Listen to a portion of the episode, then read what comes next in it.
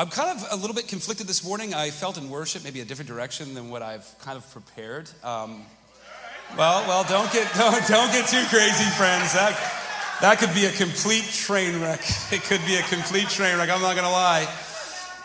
But I, you know, I was eh, we're we're we're we're we're, we're getting into the family values of our church. Like, this is the series that we're um, in right now. We've been in there for like six weeks, just kind of getting into the core values of the church and who we are, the things that we want to prioritize and pursue as a body.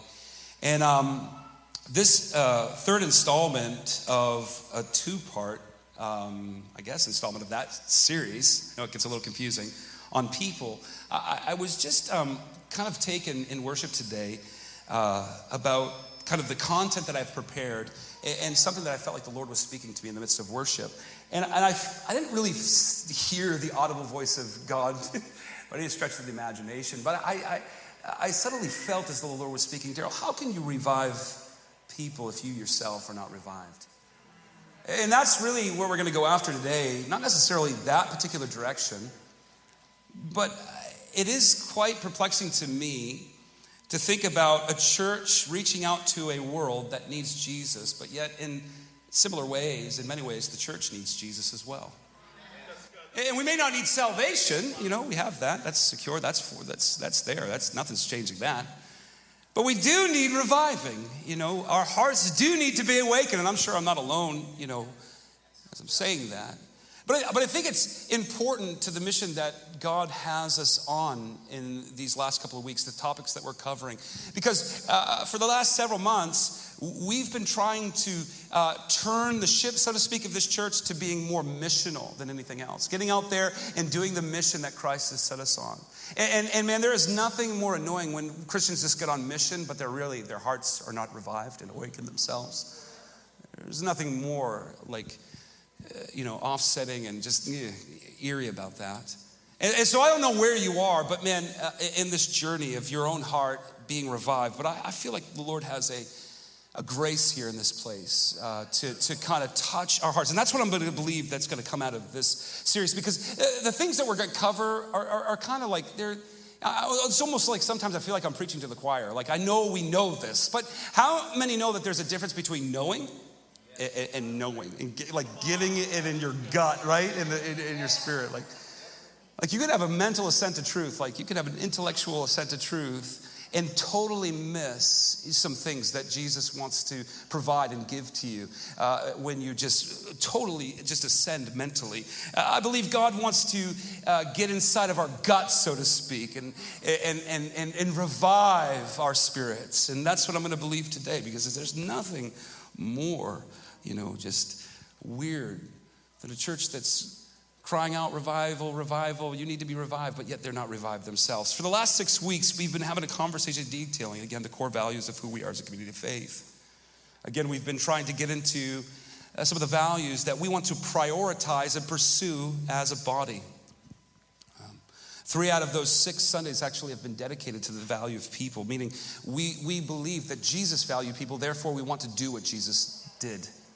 You know, uh, you, you see this all throughout the Gospels. You know, from the tax collectors, right, to the prostitutes, right, uh, to the wealthy and poor, to the demoniacs and the religious. Jesus was all about the people, although it seemed to be that very case. Like there was endless stories of him just connecting with individuals, praying for individuals, ministering to individuals. We made um, Matthew 8, uh, the the clump of verses that are about the leper who Jesus healed in that chapter. And we made some observation. We highlighted three kind of key ways in which Jesus, I think, normally, naturally ministered to people in his day, in that ancient time. We, we discovered that Jesus reached out to people, right? He reached out to people who culture and society rejected, and he restored certain qualities that society said were incurable, like leprosy. Hello? I mean, that's no small thing, that's a pretty big disease at the time. And, and thirdly, this is where we're going to land today. He, he revived people's faith in God. He revived people's faith in God. And that's exactly what we see in Matthew chapter 8 happen. And we're going to get into uh, the third, uh, revive, that, that, that word right there. We're going to look at that in Matthew 8. Uh, now, make no mistake about it. I'm sure many of you are like, well, that's not really what this story is about. Yeah, I get it. Matthew 8 exists, right, to show us that Jesus stoops down and touches the ungodliness of our sin and brings healing and forgiveness. I understand that. But we also can zero in on certain qualities, certain uh, characteristics of the way in which he did that. I don't know about you. I want to model Jesus' life when it comes to reaching the world. So Jesus reaches out to the unreachable, he restores the irreparable, he revives the unrevivable. Now, we discussed the reach and restore the last couple of Sundays, and now we're going to take a look at the uh, revive portion of uh, these three characteristics. If you would, uh, turn your Bibles, if you have them, to Mark chapter 1. We're going to read verses 40 through 45. Uh, Matthew chapter 8, Mark 1, and I think Luke chapter 5. Within those chapters, uh, each gospel author um, writes down the accounts that took place with this leper. And some are different. There's, there's different little, you know, things that Mark uh, picks up on that Luke doesn't note. There's certain things that Luke notes that Mark doesn't. And so I like this one because I think it really highlights something Uh, of, a, of a genuine reaction to this healing that took place. And here it is in verse 40. It says, And a leper came to him, Jesus is him, imploring him and kneeling, and said to him, If you will, you will make me clean. Moved with pity, he stretched out his hand and touched him and said to him, I will be clean. And immediately the leprosy left him, and he was made clean. And Jesus sternly charged him and sent him away at once and said to him, See that you say nothing to anyone, but go show yourself to the priests and offer for your cleansing what Moses commanded for a proof to them. But he sent him away and he began to freely talk about it. So the leper essentially goes right against, you know, the grain of what Jesus tells him to do, and he just starts going, uh, you know, spreading the news of his healing. It's interesting to me, and I don't want to get too uh, uh, uh, like uh, ahead of myself, but how could such a miracle be concealed? like, that's just too much pressure, Jesus. Like, why are you asking me to be silent? It's an interesting question in light of the text, you know. Um, most of us here in this room, being of a charismatic bent, would say, hey, this is an astounding miracle that just took place. Let's get on Instagram Live, right? Let's get our cell phones out and record this piece, right? Because we want to advance Jesus' ministry, mission, excuse me, in the earth. And of course, this would naturally be a layup in doing such. This would naturally uh, advance the, the work of Christ in the world, right? And of course it does, and we'll read that in, in Luke. But I think it is interesting that Jesus sternly in Mark's gospel says, Do not say anything to anybody. It seems as though in the gospels, the miracles that Jesus worked made his mission somewhat harder. And I, I, think this is important for a community like us because, hey, listen, we are going after the kingdom of God. We, we believe that there's a greater expression of Christianity that, that exists in the earth that just, you know, calls people to join some kind of club, you know, uh, some kind of church. You know, we believe that there's a power available to do these very things that we see Jesus doing. And, but yet, we need to be careful that we don't get uh, uh, uh like crazy with this and start thinking that these are the things that actually build the church. Know, I, I don't know. I mean, I, I, again, I can't get over the fact that Jesus told this man to be quiet. And I just can't rationalize that. And, and, and, and, and I'm, I, part of me is like, why? Why? Because uh, I would be that guy. like, I would be that guy breaking out my cell phone, you know, getting on Instagram, putting it out there. Come on, this is the greatest news ever. But Jesus, he, he says, be silent. Now, interestingly enough, um, if you turn to Luke chapter 5, verse 15, now, hear me. There's some things to kind of reason and think and, and, and find some logic about this, but Um, but it almost if you read Luke's account, you see that actually the spreading of this miracle intensified Jesus' visibility, according to Luke's gospel, as we talked about, but in a very specific, specific manner. Most scholars are kind of conflicted in saying this leper just totally disobeyed Jesus. But, uh, and, and, and, and the danger was is that people would follow Christ not because of his message, but because of the miracles he was performing. But yet, Luke takes another, he, sees it a different way in, in Luke chapter 5, verse 15. If you have your Bibles, I'm sure it will be there on the screen. But, but just this one verse, it says this, but now, even more, after this man went and kind of spread the news of his healing, now, even more, the report about him, Jesus, went abroad, and great crowds gathered to hear Jesus and to be healed of their infirmities. Now, now the Greek word for report means logos, which means uh, the content of what is preached about Christ, or in other words, are better known as the gospel.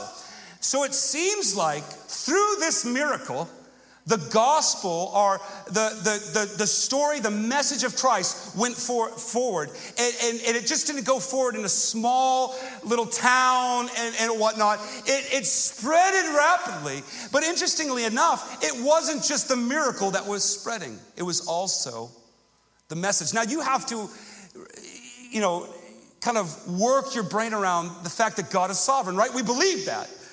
Right? So to, to think that Jesus is saying, don't spread you know this word out there. Don't don't go out but go and, and do what the law requires. You, would have to think that in jesus' mind the sovereign lamb of god he already knows that this man is going to go and, and let the cat out of the hat right? Like he's to go and, and, it's almost like most scholars are taken by the fact that like they just think this is unreasonable or un, unthinkable for this man to um, uh, disobey God, the Son. But I think Jesus has something in mind. Now, where am I going with this?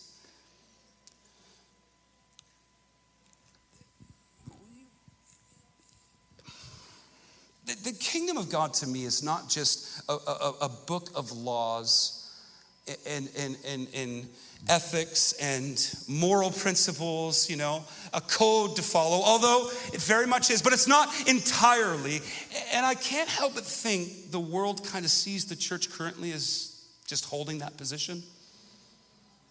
And, and, and in my heart, and some things that were going off in my gut today as we were worshiping, is that, man, we need to reconnect, not just with the message of Christ. But, but the expression uh, uh, of his mission, yes, his mission, but the expression, that, that power that can reach into a dire situation like leprosy. I remember, what was it? I don't even know how long ago now, maybe six years. My mother was diagnosed with stage three colon cancer. It was looking bad. And the family was kind of rattled naturally, right? She's kind of like, in my family, she's like the foundation of everything that exists in our world. Not so much with me, but my, my siblings for sure. it's true, true story, I'm not lying. And, and it was looking dire. The doctor's report was looking dire. And she came in to, uh, about six years ago now, into a little worship service that we were having as a church. And suddenly, in the context of that service, God moved powerfully in her body and she was healed of stage three cancer. See, this is the kind of Christianity we need to reimagine and grasp again. The kind of Christianity that we need to see is at our fingertips. That, is, that there's a power available for us. That, that our message is more than just a message, so to speak, but it's an expression of the power of Christ in the earth. We're people, we're lepers, or in my mom's case, cancer is healed. See, I, I want to bring more than a, a message to the world. I'm not saying that I can totally heal up the broken, you know, wounds and, and tragedy in people's life. But man, I know that we, the body of Christ, are connected to the source that can. And I know that this hurt and broken world is looking for that in the church. And my plea to you is is your heart there too? And if it is, are, are you constantly throwing yourself into uh, you know the presence of God, saying, "Revive me," because it's going to be very hard for the church to revive, to first reach. And we can reach. We can do all our little good, like ministry efforts, outreaches all day long. We can do that effortlessly. It takes nothing of God's Spirit to do that. But when you start getting into the other categories of restore and revive, oh, we need to be leaning in, pressing in to a greater source, a greater power than what we can provide. And I, my, as, as we move to being more missional as a body, as a community, what are we bringing? Food, clothes, you know, those are good, you know, awesome. We're going to serve during Thanksgiving and Christmas and, and, and, do all these things, you know, just kind of meet the um, practical needs of people? Are we going to lay hold of something in Christ that is very much available to us? Where we, like Maria, who we shared her story last Sunday, goes into Miracle Mile. Most likely, I don't want to speak for her, but from what Andrew was telling me, she was very fearful. And, and, and, she didn't really know, like, how do I pray for people? How do I kind of bridge this gap between me and these unbelievers? And she they see this guy, and I'm probably going to butcher some of the story. This man is probably strung out, maybe hung over, and he's got hands that are swollen. And a conversation starts, and she starts just praying for this man. And the, the, the, swelling in his hands goes down, and the power of God starts entering his not just his, his soul and his mind, but his very body is being healed. Oh, come on, that deserves more claps than just God. A man was healed. And not only was he healed, but he threw himself right into the church right into being discipled at Lion of Judah, right, uh, right there. Right, on, and that is, guys, that is the very power that we need as a body. We can't just go out into the street saying, turn or burn, you know? You know, like, you're like, I don't know what the other like sentiments are out there, but that's the one that I, I do know, like the, the big signs, turn to burn, turn or burn, you're going to hell, whatever. We, we need a, an expression of God's power. And, and the thing about it, it's not, it's available. It's available. You know, uh, this is what happens when, you know, different things start going off in your heart during worship and you want to take things in another direction. But man, I, I, I'm really hoping and praying that our church can pick up the mission that Christ left us.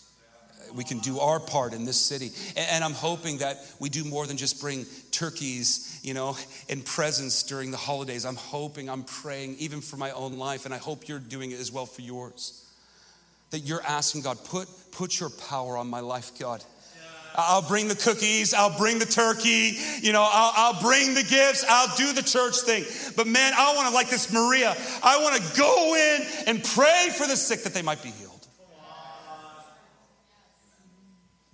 And, and, why not? If it's available, if, if Christ said with his very words that we would do greater things.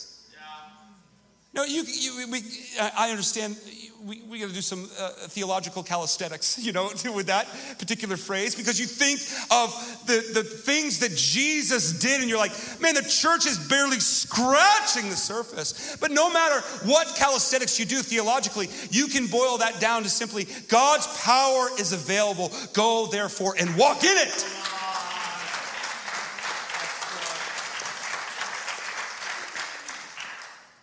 And I want to walk in that power, friend. It's not because I'm power hungry. really, I, am one of probably the most insecure, self absorbed people you will ever meet who is an introvert by nature. You're like, what? Yes, very true. But see, I see something in Christ that, that I, I, I feel compelled through the studying of scriptures to lay hold of. And I see a world needing that power, that expression of Christianity to bring more than turkeys and hot pies and, you know, all that is good.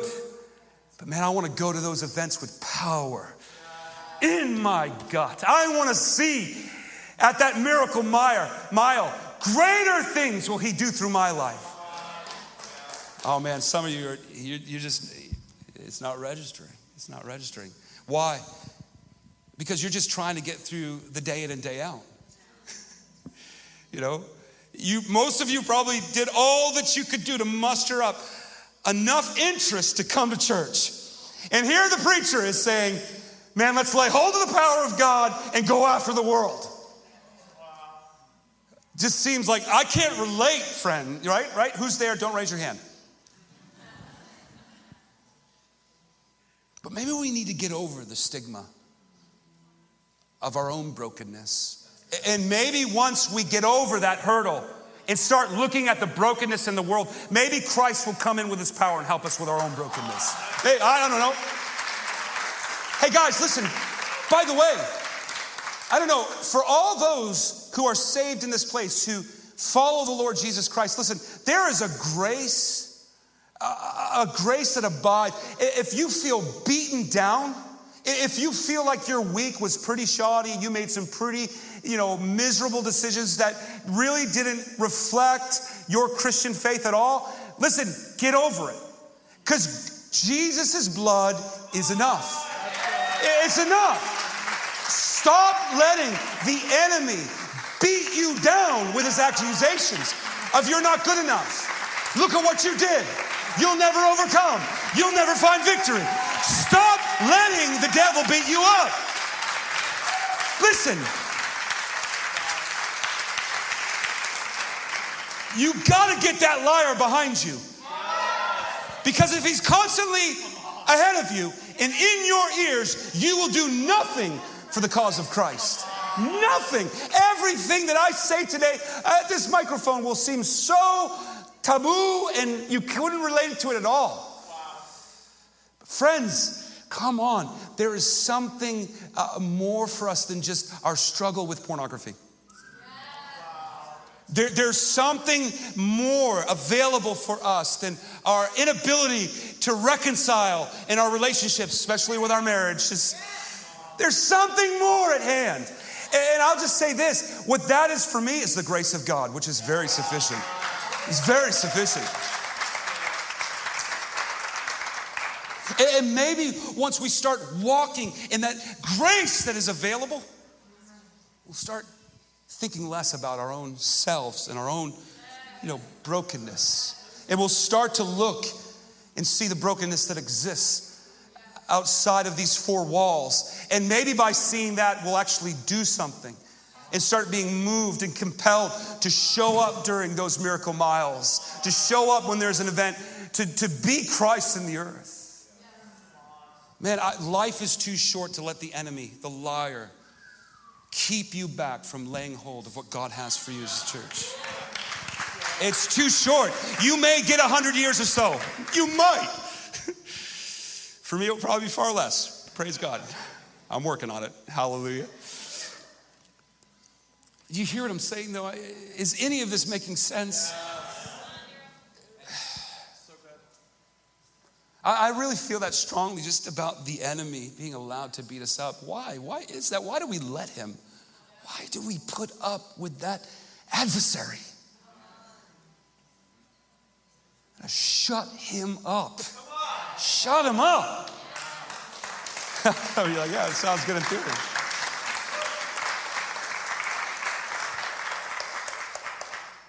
You know, if, if, if the devil can just keep you locked up and inactive, then he's won.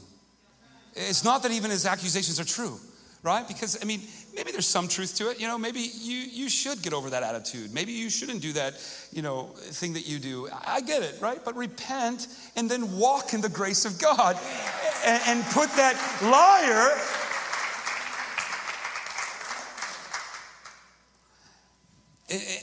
man, and, and, this is why this is so important.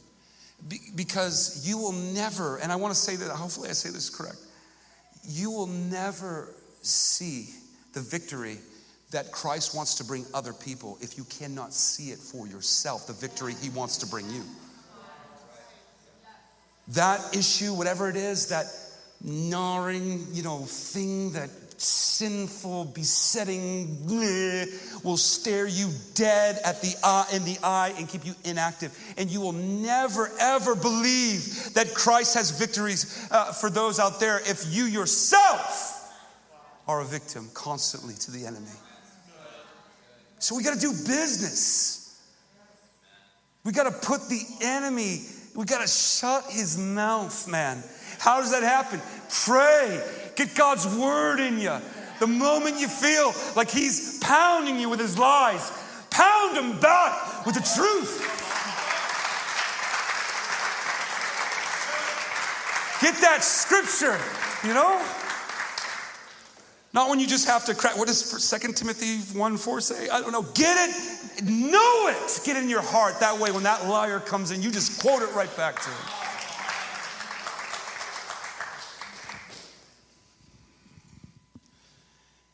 The days are getting shorter, guys. It, it, you know, the, the time is getting shorter, I guess is what I want to say. And the need for the church to start being the church in the earth is so pressing. It, it's time.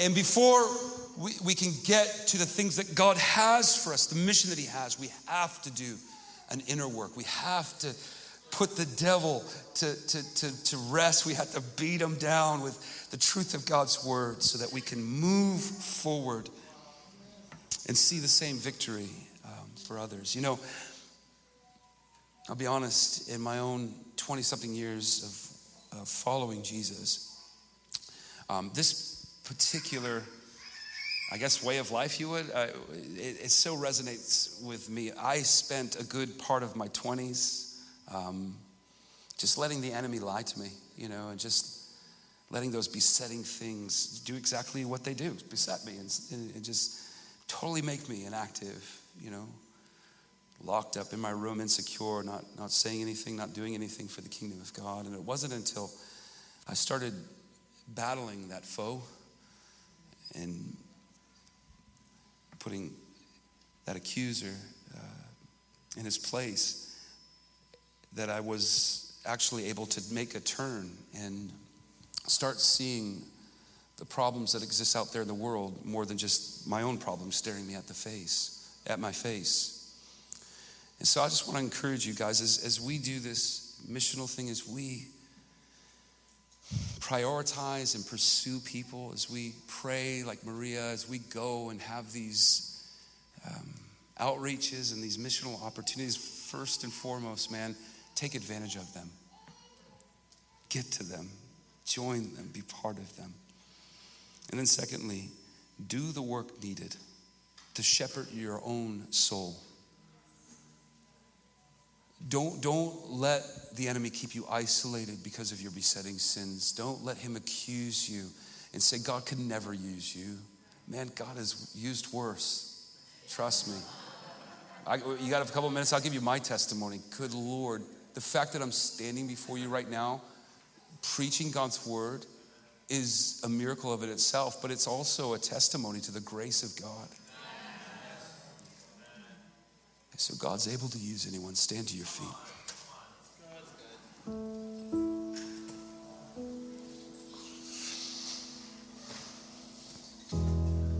God, I don't know why you do what you do. It would have been better if I just lost myself in my notes and just read what I had prepared. But God, I trust you. I, I, I trust you that even now your Spirit's at work. And Lord, you'll use my foolishness to maybe bring some freedom to your people. And so, Lord, we ask for just that. We ask for some freedom. We, we, been letting the enemy lie to us and beat us up, God. We've been letting that accuser keep us from the greater things of which God has called us to in Christ Jesus. And now we're just asking for a, a bit of touch of heaven, a, a touch of grace. Lord, for you now to turn against our foe. Shut him up, God. Silence his words from our ears. So that all we hear Go, therefore, and make disciples. God, put those words in our ears. Go, therefore, to the coffee shop. Go, therefore, to the college dorm rooms. Go, therefore, to the workplaces, to the corners, to the highways and byways. Go, therefore. Bring my message of grace. Bring my message of salvation. Bring my power to heal the sick, to deliver the demonly possessed, God. Oh, Father, we ask for such time of glory and grace and revival to rest upon our church in Jesus' mighty name. Give us that power, God. We're not power hungry, God. We just don't want to do things in our own strength. We don't want to do Yeah. things in our own strength, God. We want to do strength, things in the strength of the Lord and the power of His grace. So, God, come upon us with that power now in Jesus' mighty name. Every eye closed. Come on, ask for yourself. Say, God, put power on my life. Come on, in faith. God, put the power of God on my life. Come on, let's pray. Come on, put power. Repeat it, repeat it. Come on. Say it differently. God, anoint my life power of my life. Grace me, God. Grace me. Let favor and power rest. Come on, come on. Oh, Jesus.